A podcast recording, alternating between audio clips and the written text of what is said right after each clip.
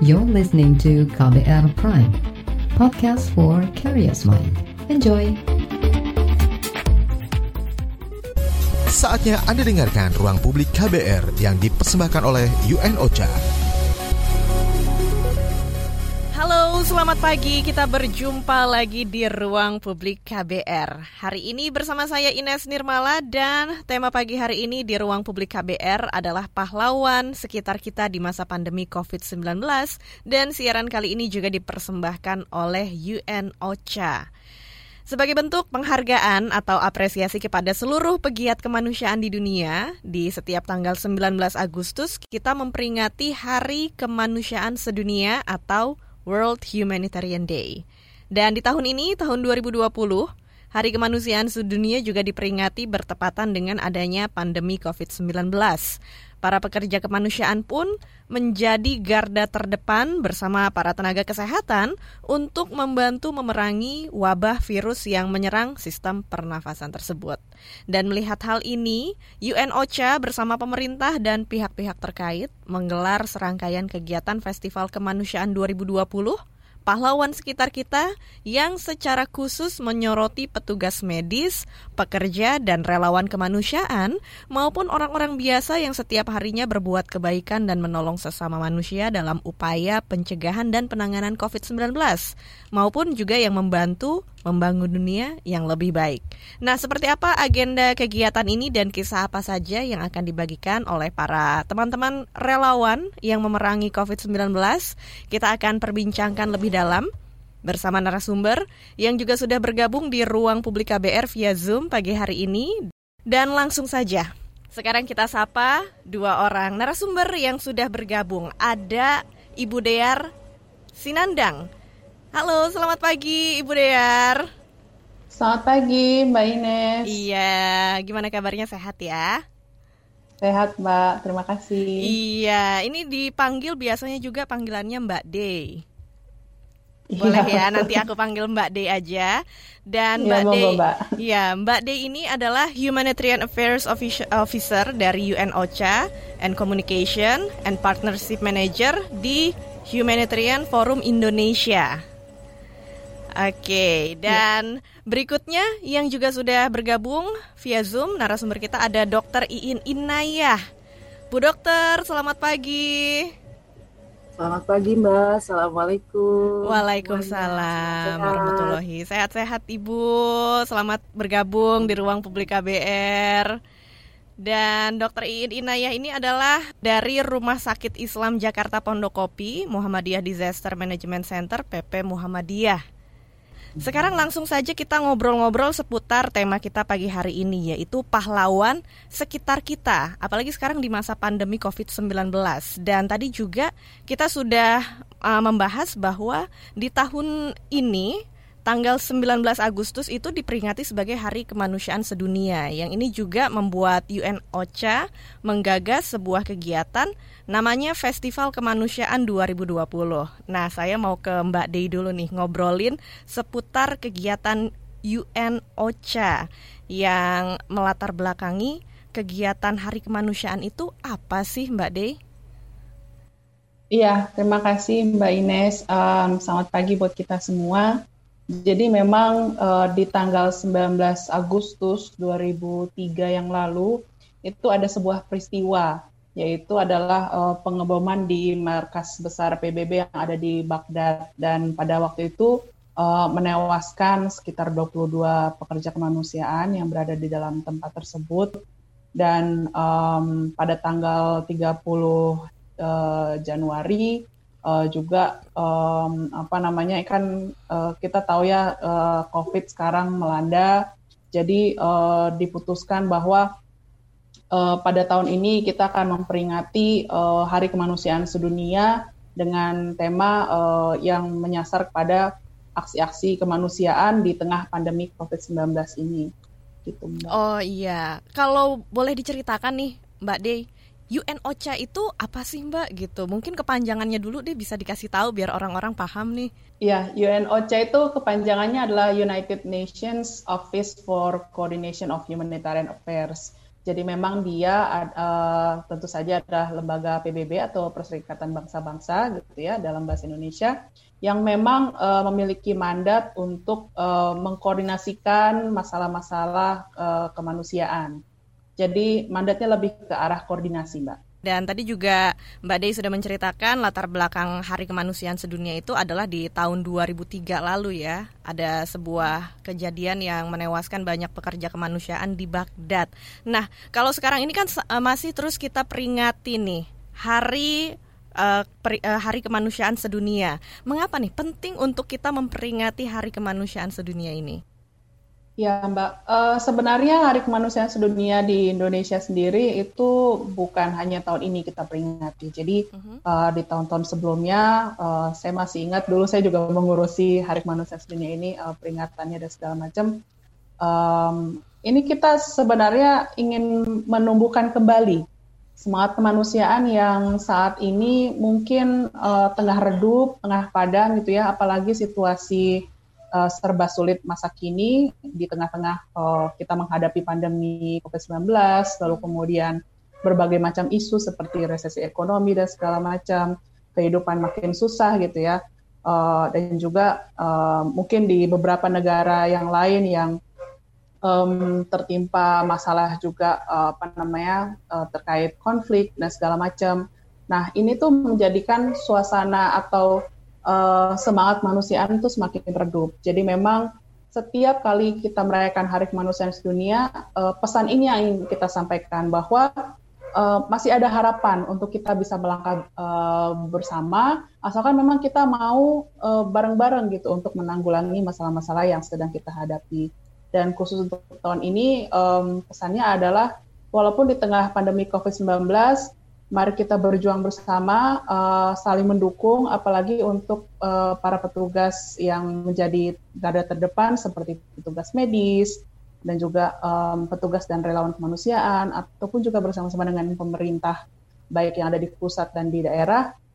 Mari kita uh, bersama-sama saling mendukung dan saling uh, menguatkan uh, hubungan, saling merapatkan barisan. Iya. Seperti itu, Mbak. Iya dan memang petugas medis ini bisa dibilang adalah pahlawan juga ya buat kita apalagi di masa pandemi sekarang ini.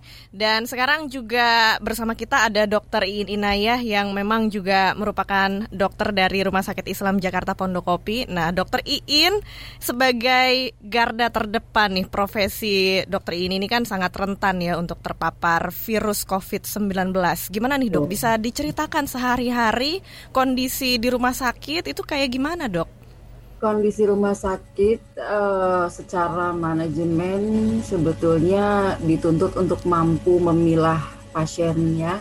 Karena memang uh, kita tidak hanya didatangi oleh pasien pasien-pasien yang bergejala COVID, at, uh, kita ber, didatangi juga oleh mereka-mereka uh, yang ingin berobat secara rutin yang memang uh, apa memiliki penyakit sebelumnya. Contohnya misalkan unit hemodialisa, kemudian atau yang harus kontrol hipertensi, yang harus kontrol diabetes mellitus. Nah, jadi persiapan yang memang sudah dilakukan oleh pihak rumah sakit adalah melakukan zonasi. Zonasi sebaik-baiknya bagaimana menempatkan pasien sesuai dengan kebutuhannya.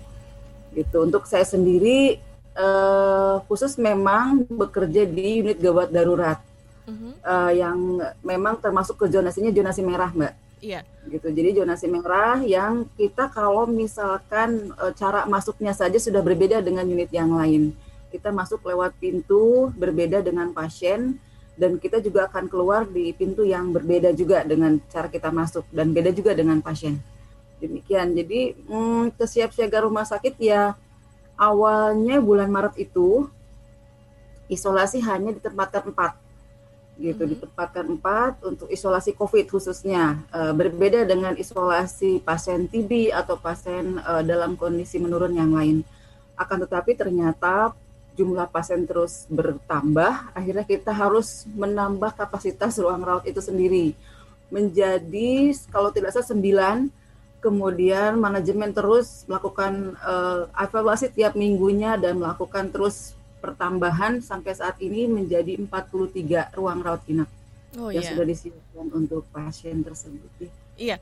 Nah, memang rumah sakit juga terus-menerus melakukan upaya untuk merawat orang-orang yang terpapar COVID-19 ya, Bu. Dan kalau uh. untuk Dokter Iin sendiri ini gimana tanggapan keluarga? Apakah suami atau orang-orang terdekat anak-anak Anda punya uh, protes atau ada sempat penolakan kah? Gimana dokter?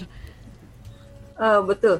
Uh, ke, apa kebetulan saya uh, di menjadi tenaga kesehatan dari sejak tahun 2003, kemudian juga langsung dari 2007 itu di ranah bencana. Artinya saya sebagai petugas medis yang memang sering keluar ketika ada bencana dan membutuhkan layanan tenaga kesehatan. Itu jadi sepertinya memang keluarga sudah terbiasa dengan kondisi kekhawatiran yang tinggi. Mm, yeah. meskipun iya, meskipun tetap dari anak-anak dan juga keluarga menitipkan hati-hati gitu uh, meskipun tidak tersirat secara langsung uh, kekhawatiran, mereka hanya bertanya kapan pulang. Setiap hari mereka hmm. menanyakan kapan pulang. Iya, dikangenin ya Bu. Betul, meskipun setiap hari ya mereka tahu gitu jadwal kapan hari ini harus hmm. pulang malam, hari ini mungkin pulang sore. Beliau-beliau tuh tahu gitu, tapi selalu menanyakan itu dan saya tahu pasti anak-anak mengkhawatirkan saya. Jadi uh, itikat baik adalah saya harus pulang dengan membawa keselamatan dan apa mengobati kekhawatiran dari keluarga saya seperti itu. Amin. Semoga setiap kali pulang ya. selalu sehat dan bertemu dengan keluarga juga kondisinya sehat selalu ya Bu ya. Nah, tapi kan sekarang Amin. ini kita ya. dapat informasi kalau COVID-19 ini makin banyak orang yang terkena virusnya bahkan di Jakarta datanya juga terus meningkat orang yang terkena COVID-19. Ini gimana Bu sekarang uh, para tenaga kesehatan menghadapi hal semacam ini apalagi Jakarta sekarang juga uh, sudah diumumkan masuk PSBB tahap kedua. Seperti apa, Dokter Iin? Uh, dari kami tetap melakukan kewaspadaan itu uh, level kami level satu ya. Jadi harus benar-benar tertutup gitu dari secara pribadi. Kita harus membiasakan diri budaya uh, apa tidak mem, apa tidak memberikan kesempatan sedikit pun untuk kuman itu masuk ke tubuh kita. Gitu karena yang kita layani adalah orang-orang yang jauh lebih membutuhkan dari upaya-upaya kita dalam membantu uh, melakukan proses penyembuhan itu kemudian juga uh, kita dari pihak rumah sakit melakukan memastikan bahwa tenaga yang digunakan bekerja saat itu adalah tenaga-tenaga yang siap, yang sehat, yang tidak juga menularkan. Gitu. Jadi pihak rumah sakit melakukan pemeriksaan berkala secara kurang lebih 4 sampai 6 minggu uh, yang akan dilakukan terhadap tenaga kesehatan. Bahkan kadang-kadang banyak termasuk saya pernah terjaring sebagai confirm COVID positif gitu karena gitu. dari pihak rumah sakit melakukan ya melakukan pemeriksaan saya tidak bergejala nulilah uh mm-hmm. -huh. terus tiba-tiba saya dikabari bahwa e, ibu harus istirahat dulu untuk tidak melakukan aktivitas pelayanan kesehatan uh mm-hmm. -huh. ya alhamdulillah sih bisa melakukan isolasi secara baik gitu Oh, itu jadi gitu. kita pastikan ya kita pastikan uh, kondisi pasien kita jauh lebih baik dari kondisi kita gitu. Iya. Mm -hmm, yeah. Jadi sempat mengalami was-was juga ya Bu ya karena hasil pemeriksaan itu ya Bu yang ternyata harus isolasi mandiri. Iya, iya. Tapi Jadi memang uh -uh. Tapi bisa sembuh ya, puji Tuhan ya. Alhamdulillah. Iya. Karena sebetulnya kalau dibilang sembuh ya tidak sakit gitu. Hmm. Apa yang tidak gejala tidak ada sama sekali.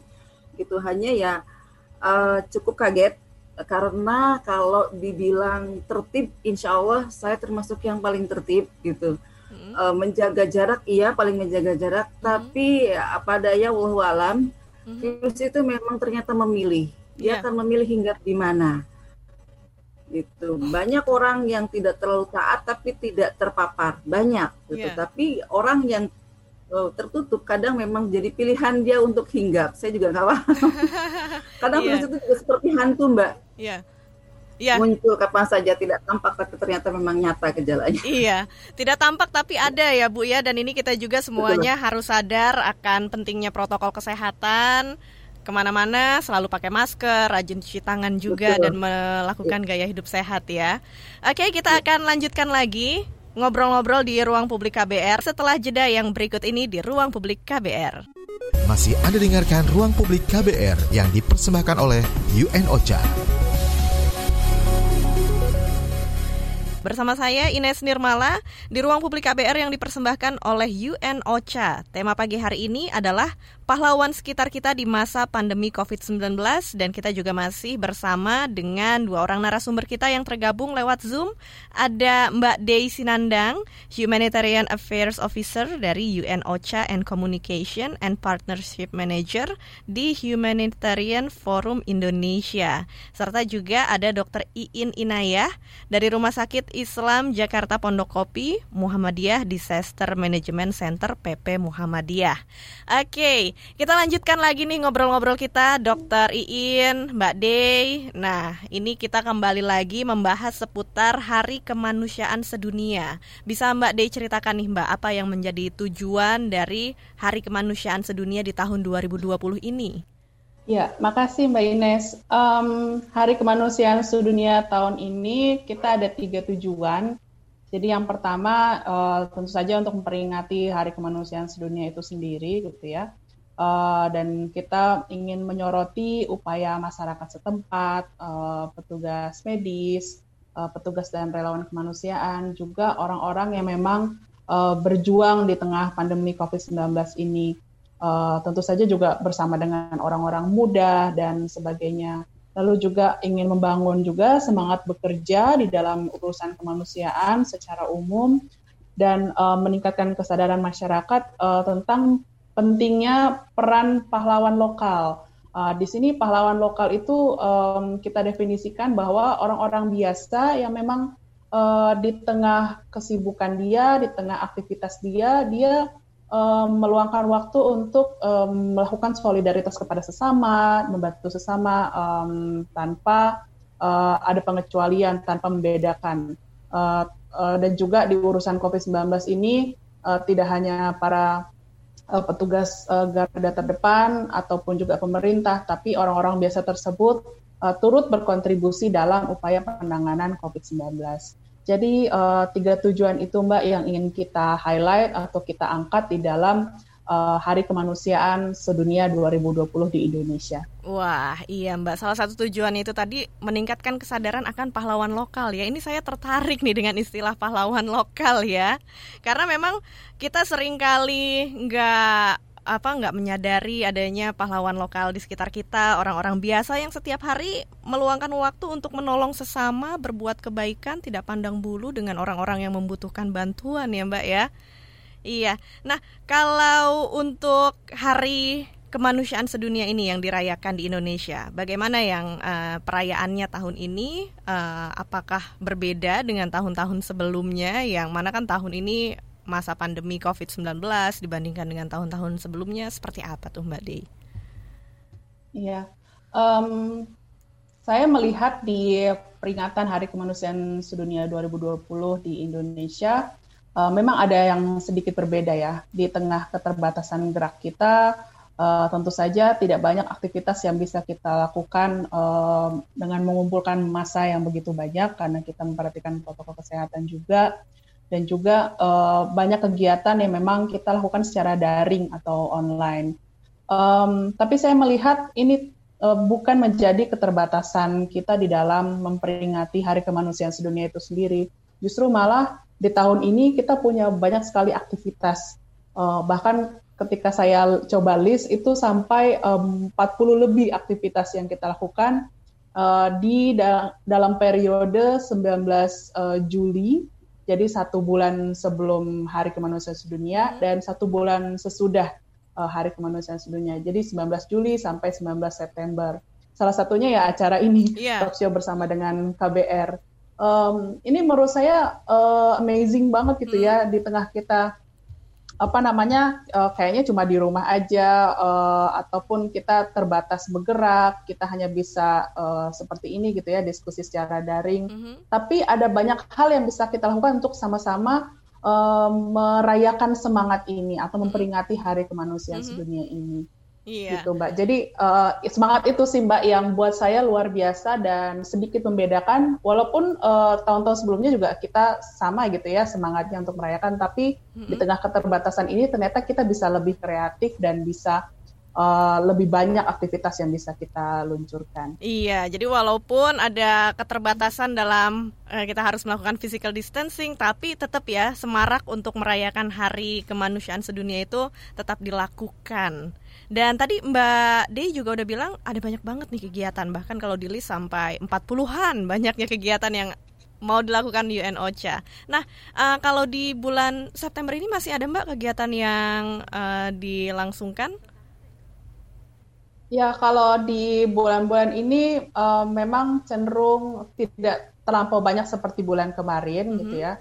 Um, cuman kita uh, apa namanya ada webinar, mm -hmm. terus juga diskusi seperti ini, talk show gitu, mm -hmm. podcast, uh, dan juga ada pameran foto.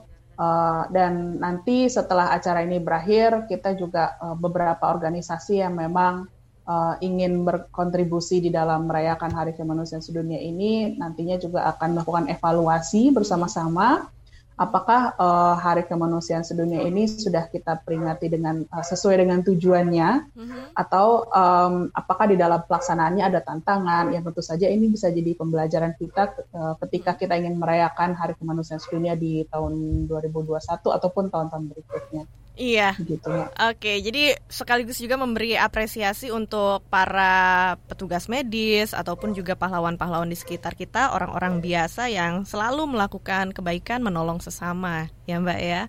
Nah, iya betul. Mbak. Kita ke dokter Iin nih. Gimana dokter Iin sebagai petugas medis pasti sekarang ini bisa dibayangkan tugas dan pekerjaannya jadi jauh lebih berat ya. Kalau dokter Iin sendiri gimana nih? Apakah sampai overtime gitu dok untuk di rumah sakit karena pandemi COVID-19?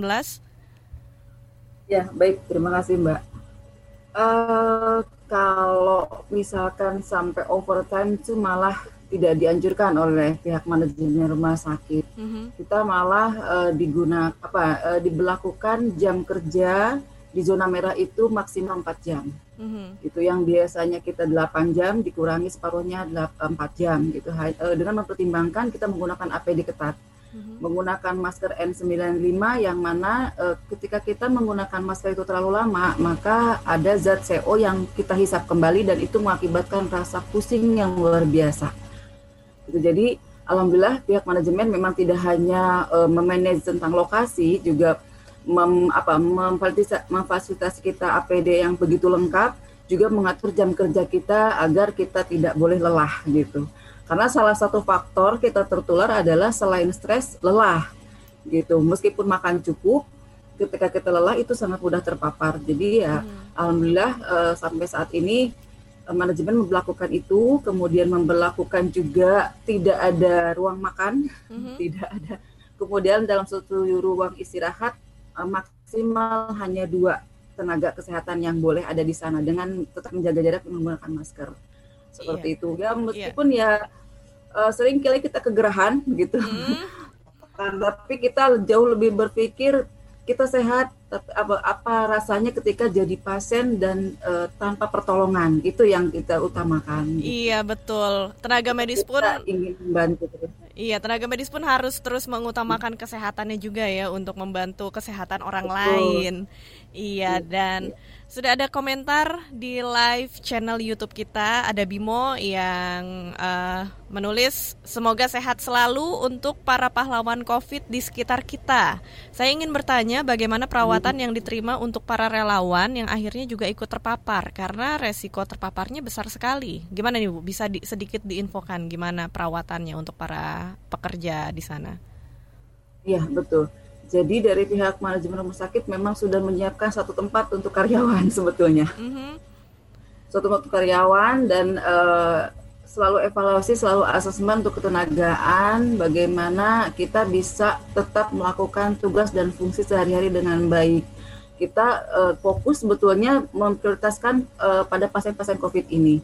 Jadi seandainya pun dalam ruangan itu kita buka untuk perawat inap umum, dalam arti bukan menyembuhkan pasien COVID itu akan kita kurangi jumlahnya ketika jumlah nakes kita banyak terpapar. Pernah suatu hmm. saat memang uh, ada beberapa petugas yang terpapar di di zona merah, tapi kita harus isolasikan yang akhirnya uh, tenaga yang dari ruang rawat lain kita alihkan untuk memenuhi kebutuhan tetap bisa mensuplai, mengoptimalkan dan me menomorsatukan pasien-pasien COVID ini yang jauh memang pada saat pandemi itu lebih membutuhkan. Seperti itu, Mbak. Iya. Dan juga ada pendengar kita lewat live chat YouTube Cici Rismasari ini bertanya, bagaimana kita membuat paham orang-orang yang tidak percaya COVID-19? Mereka ini yang biasanya tidak patuh menggunakan masker ketika sedang beraktivitas di luar. Gimana nih dok? Coba dikasih sarannya. Tapi boleh nanti dijawabnya setelah jeda dulu ya dokter. Oke kita akan lanjutkan lagi ngobrol-ngobrol di ruang publik KBR setelah jeda yang berikut ini di ruang publik KBR. Masih Anda dengarkan Ruang Publik KBR yang dipersembahkan oleh UN OCHA. Buat Anda yang ingin mendengarkan kembali siaran Ruang Publik hari ini, bisa Anda dengarkan nanti lewat podcast KBR Prime. Ya, silakan klik ke www.kbrprime.id dan pilih Ruang Publik.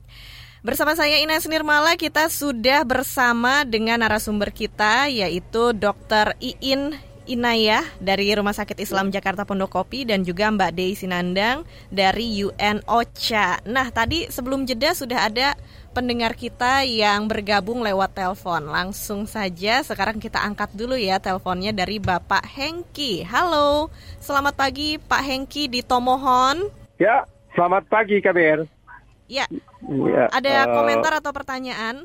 Ada, saya akan memberikan pernyataan terutama bagi tenaga medis karena menurut saya mereka memang harus diperhatikan di tengah pandemi ini karena saya lihat mereka berjibaku bekerja untuk menyembuhkan orang-orang yang terpapar COVID. Ya. Jadi saya juga minta pemerintah juga lebih memperhatikan mereka karena mereka memang kerja keras dan juga ke masyarakat karena masih ada juga masyarakat yang beranggapan bahwa COVID itu tidak ada. Betul. Jadi mesti diberikan apa penerangan-penerangan atau pendidikan-pendidikan kepada masyarakat bahwa sebenarnya COVID itu memang ada dan sangat berbahaya bagi kita semua. Jadi perhatian saya, saya minta juga itu yang tadi yang saya minta perhatian pemerintah kepada fasilitas kesehatan dan para tenaga medisnya karena mereka sangat beresiko terpapar karena mereka mengurusi orang-orang yang terpapar COVID-19. Saya kira itu saja. Selamat pagi KBR. Terima kasih. Ya, terima kasih Pak Hengki di Tomohon yang sudah menyampaikan pendapatnya. Perhatian terhadap tenaga medis itu sangat penting ya, dan ini juga Mbak De pasti setuju ya. Makanya itu juga yang dilakukan oleh UN OCHA pada peringatan Hari Kemanusiaan Sedunia ini. Ya Mbak ya, uh, memberikan ya, Mbak. apresiasi kepada seluruh uh, orang yang sudah berjuang untuk kemanusiaan di tengah COVID-19. Nah, boleh uh, diberitakan uh, atau dikasih tahu ke kita nih Mbak peran apa saja yang dilakukan oleh UN OCHA ini dalam peringatan Hari Kemanusiaan Sedunia, terutama di tahun ya. 2020 ini? Ya, terima kasih Mbak. Uh, jadi memang di tahun 2020 ini kita uh, fokus ya untuk pencegahan dan penanganan COVID-19. Uh, salah satunya adalah di urusan koordinasinya. Um, di Indonesia ini kita uh, mengenal mungkin teman-teman uh, yang bergerak di bidang penanggulangan bencana mungkin sudah tahu, yaitu ada mekanisme kita bekerja bersama-sama di dalam urusan kemanusiaan yang dinamakan klaster uh, nasional. Um, dan di Indonesia sendiri ini kita ada delapan uh, klaster yang memang secara aktif uh, berkolaborasi. Jadi tidak hanya pemerintah, tetapi juga dari masyarakat, dari lembaga usaha, akademisi, semuanya uh, memiliki uh, gerak yang sama di dalam klaster-klaster tersebut. Dan klaster-klaster ini juga di, di apa namanya dibedakan berdasarkan tipe pekerjaannya, misalnya peker, uh, kesehatan, pendidikan dan segala macam. Nah, peran UN OCHA sendiri uh, tentu saja untuk mensupport pemerintah dan juga mem, uh, memfasilitasi lembaga-lembaga uh, eh, PBB dan internasional juga uh, kolaborasi multi pihak yang lain ya untuk uh, penanganan COVID-19 di tahun 2020 ini, di mana kita juga um, selain memfasilitasi koordinasi dan juga menjebatani komunikasi um, di antara sesama pelaku kemanusiaan. Mungkin ya. secara singkatnya seperti itu, Mbak. Iya, iya. Nah, Uh, tadi juga uh, berdasarkan pendengar kita tadi kalau me memang perhatian terhadap tenaga medis perlu ditingkatkan. Tapi dari dokter Iin Inayah sendiri yang memang setiap hari bekerja di rumah sakit, bagaimana nih dokter Iin perhatian terhadap tenaga medis yang dirasakan? Apakah sudah cukup atau memang perlu ada ditingkatkan lagi? Boleh diceritakan, dok? Uh, Alhamdulillah atas memang bantuan pemerintah berupa peningkatan uh, fasilitas untuk masyarakat memeriksakan kesehatannya dari mulai lini puskesmas sampai rumah sakit tipe A, alhamdulillah jejaring kita cukup kuat gitu loh Mbak. Jadi kalau misalkan kita memang sedang keberatan atau sedang uh, apa uh, terlalu penuh menumpuk pasien, kita akan melakukan uh, apa namanya rujukan ke rumah sakit rumah sakit pemerintah. Termasuk pemerhatian, eh, perhatian pemerintah sendiri terhadap tenaga kesehatan. Sampai saat ini alhamdulillah uh, kami rasakan uh, banyak perhatiannya. Terlebih dari masyarakat juga mbak. Karena sebetulnya masyarakat adalah garda paling depan kalau menurut kami dari beliau-beliau ini yang di depan yang menjaga saling menjaga satu sama lain untuk tidak berkumpul untuk tetap memakai masker untuk tetap cuci tangan otomatis dengan seperti itu insya Allah pasien pun akan akan menurun jumlahnya, tidak dalam jumlah meningkat seperti saat ini gitu kan. Hmm. Memang uh, apa ya atas dukungan masyarakat pula kita tetap eksis dan tetap semangat untuk melakukan layanan kesehatan di tingkat rumah sakit seperti itu mbak. Iya. Iya, dan untuk masyarakat sendiri, uh, ini juga berdasarkan pertanyaan dari pendengar kita, karena banyak masyarakat yang kelihatannya tidak patuh menggunakan masker ketika sedang beraktivitas di luar, atau kelihatannya cuek-cuek aja gitu ya sama protokol kesehatan. Nah, gimana nih dok, cara kita membuat paham orang-orang yang ada di sekitar kita yang tidak percaya dengan uh, protokol kesehatan, tidak percaya COVID-19, ini gimana cara meningkatkan kesadarannya? Ya, betul. Jadi memang sumbernya adalah virus itu sendiri seperti hantu kalau saya bilang ya. Virus itu sendiri tidak nampak, akan tetapi efeknya sangat berdampak dari ringan sampai berat bahkan sampai ke kematian. Uh, kalau menurut saya memang uh, agak susah untuk memperingatkan beliau-beliau yang tidak percaya dengan COVID. Paling tidak, yang pertama dilakukan adalah penghargaan terhadap diri sendiri penghargaan terhadap diri sendiri dan penghargaan terhadap orang lain. Ketika ada orang menggunakan masker, tolong hargai, gunakan juga masker.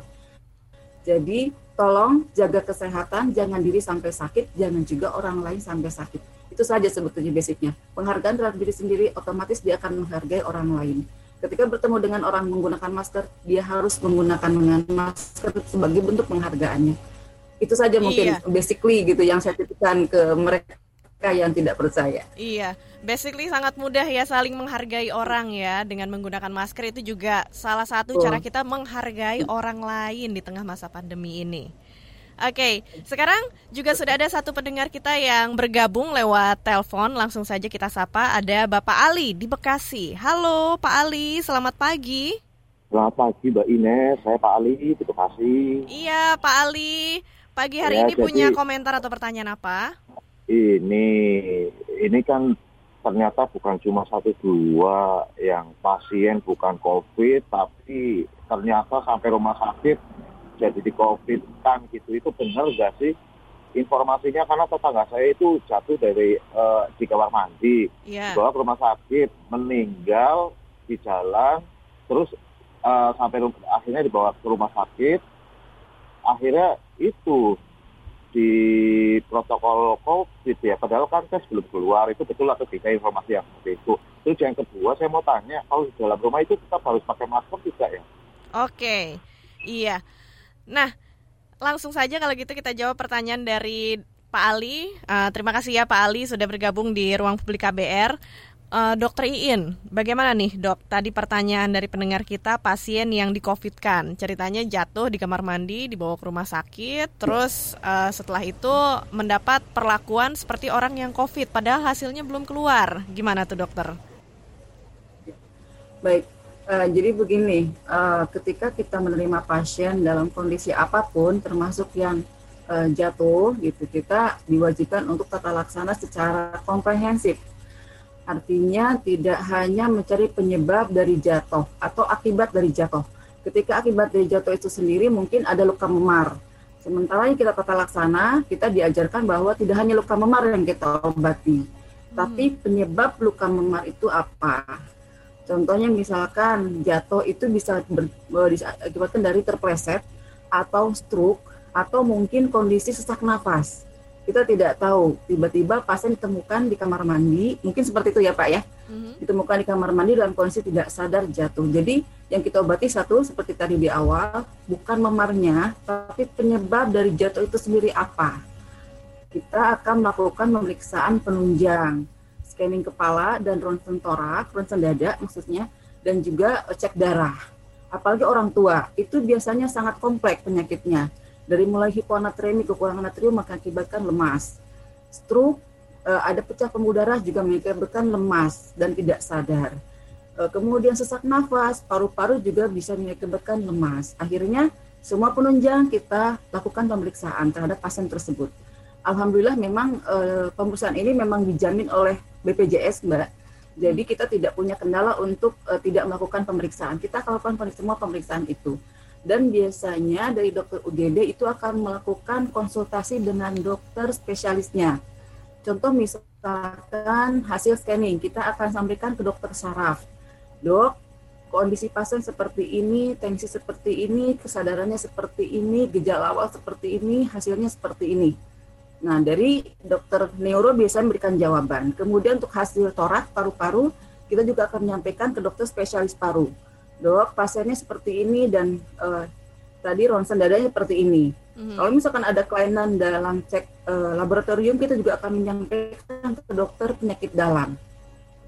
Jadi memang kombinasi dari beberapa pasien, beberapa perusahaan penunjang ini, kita akan melakukan koordinasi dengan dokter penanggung jawab, dokter spesialis, yang nantinya akan berkolaborasi dan uh, mengkerucut terhadap suatu penyakit. Misalkan, oke okay, ada stroke di bagian kepala, kemudian di bagian dada ternyata ada bronchopneumonia, tolong diperiksa lebih lanjut bagaimana rapidnya. Seperti itu biasanya, Mbak. Jadi ternyata misalkan reaktif atau non reaktif, kita lihat juga dari uh, nilai range antara neutrofil dan limfosit. Memang tidak semua pasien memiliki range yang tinggi terhadap pasien COVID, tapi dicurigai dari ronsen dada. Ronsen dada, kemudian dari rapid test dan dari uh, cek laboratorium darah lengkap lainnya. Kalau misalkan dicurigai terhadap adanya COVID, kita lebih cenderung uh, pasien ini didiagnosa sebagai probable untuk saat ini, probable COVID. Otomatis dalam melakukan tata laksana kita akan melakukan kewaspadaan yang lebih tinggi daripada uh, dilakukan seperti biasa, sementara pemeriksaannya yang lain menuju ke arah COVID, tapi menimbulkan penularan. Karena itu sangat dianjurkan pemerintah dan memang dilindungi oleh undang-undang ketika memang kita sudah melakukan penegakan diagnosa ke arah probable atau uh, suspek itu lebih baik memang kewaspadaan lebih ditingkatkan seperti itu prosesnya mbak. Iya. Jadi memang uh, diagnosa bukan kami di lini UGD yang akan menentukan ini COVID atau tidak COVID, tapi hasil daripada konsultasi, konsultasi kita dengan beberapa uh, spesialis demikian. Iya. Jadi uh, apa ya? Uh, sering kali kita tuh kalau ada pasien kita jelaskan dulu Betul. Mohon maaf Bapak, kondisi ini pandemi, yeah. kita akan melakukan pemeriksaan penunjang berupa pemeriksaan ini, ini, ini, dan ini. Dari tolong, seandainya ada pemeriksaan yang kurang berkenan hasilnya, tolong disiapkan secara mental. Seperti itu biasa kita sampaikan. Betul, betul. Jadi memang uh, tidak hanya dalam pemeriksaan, dalam segala hal kita harus harus mempersiapkan diri bahwa apa pun yang kita lakukan bisa efeknya adalah baik menyenangkan atau tidak menyenangkan seperti itu. Iya. Yang jelas sekarang ini kewaspadaan juga ditingkatkan dengan melaksanakan tata uh, tata laksana medis yang tepat juga ya, Bu ya. Oke. Okay. Betul, betul. Kita akan lanjutkan lagi perbincangan kita di ruang publik KBR, tapi sebelumnya kita jeda dulu untuk sejenak dan jangan ke mana-mana, kita akan kembali lagi. Masih Anda dengarkan ruang publik KBR yang dipersembahkan oleh UN OCHA. Tema kita pagi hari ini adalah Festival Kemanusiaan 2020 Pahlawan Sekitar Kita yang ini juga digagas oleh UN OCHA bertepatan dengan Hari Kemanusiaan Sedunia di tahun 2020 ini. Masih bersama dengan saya Ines Nirmala dan juga dua orang narasumber kita yang tergabung lewat Zoom. Ada Mbak Dear Sinandang, Humanitarian Affairs Officer, Humanitarian Affairs Officer dari UN OCHA and Communication and Partnership Manager di Humanitarian Forum Indonesia serta Dr. Iin Inayah dari Rumah Sakit Islam Jakarta Pondok Kopi. Nah, saya ke Mbak Dey lagi nih dari UN OCHA yang mana dari tadi kita menceritakan seputar peringatan Hari Kemanusiaan Sedunia. Dan dalam setiap kegiatannya, khususnya di masa pandemi ini, UN OCHA ini menggandeng pihak mana saja nih, Mbak? Ya, uh, terima kasih Mbak Ines. Jadi di dalam uh, Hari Kemanusiaan Sedunia ini uh, dan juga di tahun-tahun sebelumnya tentu saja uh, kami sebenarnya memfasilitasi uh, pemerintah uh, dalam hal ini adalah Kementerian Sosial yang memang menjadi leading ministry atau koordinator dalam uh, seluruh rangkaian acara Hari Kemanusiaan Sedunia. Dan kita menggandeng teman-teman uh, dari uh, organisasi internasional, dari lembaga PBB, organisasi masyarakat, uh, lembaga usaha, dan juga um, para relawan dan komunitas setempat. Iya gitu. gitu. Iya, dan ini juga sudah ada pertanyaan dari pendengar kita, ada Intan yang bertanya, ini apa yang bisa kita lakukan langkah sederhana untuk meningkatkan semangat kemanusiaan kita? Seperti apa Mbak De? Um, ya, langkah sederhananya adalah uh, banyak tersenyum, banyak iya. tertawa.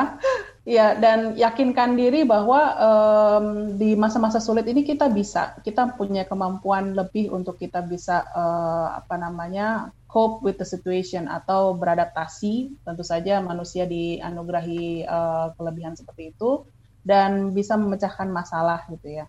Uh, dan juga jangan lupa bahwa kita tidak sendiri, tapi ada orang-orang juga yang bisa uh, bergandengan tangan bersama-sama dengan kita untuk memecahkan suatu masalah. Demikian, iya. Jadi kita bisa terus berbuat kebaikan, membangun dunia yang lebih baik sesuai dengan yang ingin dicapai oleh UN OCHA juga ya Mbak ya. Oke, okay, iya. sekarang kita kembali ke Dokter Iin. Nah, Dokter, ada nggak sih pengalaman suka dukanya selama uh, masa COVID-19 ini bekerja? Seperti apa nih dok? Hmm, untuk uh, pengalaman sukanya dulu ya. Yeah. Sukanya itu adalah uh, ketika kita melihat pasien dalam kondisi perbaikan. Yeah. Gitu. Saya ingat betul itu uh, Tuan S saat itu pasien pertama kita dan kita pun masih yang betul apa COVID itu ada gitu ya. Uh-uh. Kita sendiri masih belum yakin sebetulnya, tapi ternyata memang hasil swabnya menunjukkan ke positif. Kita itu saat itu memang belum jadi rumah sakit rujukan karena kita hanya punya empat uh, uh, isolasi yang saat itu memang kita akan merujuk pasien tersebut. Kita melepasnya tuh uh, sedih dan ingin bilang sama pasien itu bahwa kabar kita ya Pak setiap hari seperti apa gitu dan beliau pun sepertinya uh, apa ya berat juga meninggalkan kita bahwa saya harus pindah ya dok dibilang gitu yeah. kan uh, pindah ke rumah sakit lain doakan uh, alhamdulillah ternyata memang bapak itu sehat gitu itu itu itu sangat menyenangkan buat kita kita kayaknya apa ya? Wah. ya kabar baik dari pasien gitu. itu sangat membahagiakan betul. ya untuk dokternya betul, ya betul. sangat membahagiakan iya di sisi lain yang kabar sedihnya adalah aduh jadi pengen nangis. Yeah. jadi ketika itu ada satu pasien yang memang uh, melakukan rapid test langsung ke laboratorium mm -hmm. uh, dan aturan rumah sakit memang kalau ada yang reaktif itu akan segera dipertemukan dengan dokter yang berhak memberikan penjelasan itu adalah dokter. Saat itu adalah saya. Kemudian uh, kebetulan rapid testnya adalah reaktif. Terus saya tanya, Bapak, uh, Bapak kenapa cek rapid test ini? Bapak mau ke mana? Saya bilang gitu kan. Mm -hmm Terus kalau bapaknya, enggak dok, saya mau bekerja. Saya sudah beberapa lama karena pandemi tidak bekerja. Terus sedih kan mbak ya, hmm. gimana ya? E, meskipun kita sulit, tapi ternyata ada orang yang lebih sulit. Yeah. Meskipun kondisi saya sebagai tenaga kesehatan susah, tapi ternyata ada orang yang jauh lebih susah. Di situ saya menangis, Mbak. Mm. Terus saya bilang ke Bapak tersebut, Bapak mohon maaf, hasilnya ternyata Bapak reaktif. Mungkin perusahaan yang Bapak tuju tidak bisa menerima Bapak. Terus bapak itu terdiam yeah. dan saya pun nangis uh, ya saya harus ngomong apa gitu kan tapi ya saya lanjut memberikan uh, solusi ke bapak tersebut bahwa alhamdulillah uh, Kementerian Kesehatan memfasilitasi lewat puskesmas. Mm-hmm. Kalau bapak punya kartu BPJS, uh, bapak berobat ke PPK 1, fasilitas kesehatan tingkat 1, silakan bapak berobat ke sana, lapor diri. Kalau tidak lapor secara langsung lewat uh, telepon juga ada, masing-masing puskesmas sudah memapangkan uh, WA-nya masing-masing mm-hmm. untuk melaporkan diri kondisi seperti apa. Di sana bapak akan lakukan cek swab dan pemantauan oleh uh, uh, tenaga kesehatan di puskesmas. Dan nantinya biasanya sih dari puskesmas di swab, kemudian hasilnya kalau misalkan positif, rezeki bapak tersebut bisa melanjutkan uh, lamaran kerjanya seperti itu. Jadi bapak itu yang tadinya murung lantas mukanya cerah gitu. Doakan ya dok swabnya negatif. Bisa iya. saja saya bilang gitu. Betul. kalau reaktifnya reaktif swabnya negatif bisa saja. Itu udah rezeki bapak. Bismillah kita semua saling bahu membahu saya bilang gitu. Ya itulah kadang-kadang pada kondisi pasien yang uh, apa kondisi biasa pun kita cukup bahagia dengan memberikan jalan keluar dan memberikan uh, apa ya semangat baru untuk untuk pasien-pasien yang datang. Gitu. Iya, mengharukan juga ya dok ceritanya ya dok ya. Ah, sedih iya. gitu. Iya iya iya. Mbak Day dari UN OCHA mungkin ada pesan yang ingin disampaikan terkait dengan Festival Kemanusiaan dan juga peringatan Hari Kemanusiaan Sedunia di tahun 2020 ini. Silakan Mbak Day, apa pesan yang mau disampaikan? Oke, okay, terima kasih. Um, saya singkat saja sebenarnya. Uh, di dalam Hari Kemanusiaan Sedunia ini tentu saja kita perlu sekali untuk uh, tetap uh, punya cara berpikir yang positif, artinya positif mind di dalam situasi sulit apa pun kita tetap harus berpikir positif um, dan juga uh, kita menularkan semangat positif itu kepada orang lain. Uh, ada banyak sekali uh, apa namanya kesalahpahaman terkait COVID ini seperti tadi ya bahwa COVID tidak ada, lalu juga uh, sepertinya ada banyak stigma yang beredar di masyarakat yang tentu saja kita tidak bisa tangani satu persatu. Uh, namun saya mau um, apa namanya men menyampaikan pesan bahwa mari perkaya diri dengan informasi yang benar dan mari juga menjadi uh, saluran informasi yang benar itu kepada teman yang lain, saudara yang lain, kerabat yang lain supaya semakin banyak orang yang paham dan memiliki uh, sikap yang baik untuk bisa sama-sama menanggulangi COVID-19 ini. Oke, baik. Kita akan langsung ke dokter Inayah aja, dokter. Mungkin ada yang ingin disampaikan untuk pendengar kita, terutama kaitannya dengan penanganan COVID-19. Silahkan, dokter Iin. Iya. Uh, sesuai dengan anjuran pemerintah, kalau dari saya, mari kita saling menjaga. Kami hanya bisa bertahan sebetulnya. Kami tidak layak mungkin kalau dibilang pahlawan ya Mbak ya. Yeah. Yang pahlawan itu sendiri adalah mereka yang terus berjuang tanpa henti memutuskan rantai penularan. Betul. Jadi uh, kerjakan 3M, menjaga jarak, mencuci tangan dan menggunakan masker dengan baik dan benar. Okay. Kemudian juga uh, mencegah 3K. Yeah. Satu kerumunan. Yeah. Yang kedua kontak secara langsung yeah. secara dekat 15 menit tanpa mm -hmm. menggunakan apa-apa. Mm -hmm. Kemudian yang ketiga adalah uh, hindari uh, kurang ventilasi. Iya. Jadi jangan kita uh, ada di ruangan yang memang ventilasinya sangat kurang baik. Oke, okay, gitu, dokter. Terima kasih atas pesan-pesannya dan ngobrol-ngobrolnya di ruang publik KBR hari ini. Dan karena waktu yang terbatas, kita akhiri perbincangan kali ini. Saya ucapkan terima kasih banyak kepada Mbak Desi Nandang dari UN OCHA dan juga Dr. Iin Inayah. Terima kasih banyak. Dan juga kepada pendengar kita, terima kasih atas kebersamaan Anda. Saya Ines Nirmala, undur diri. Salam. Baru saja Anda dengarkan Ruang Publik KBR yang dipersembahkan oleh UN OCHA. KBR Prime, cara asik mendengar berita. KBR Prime, podcast for curious mind.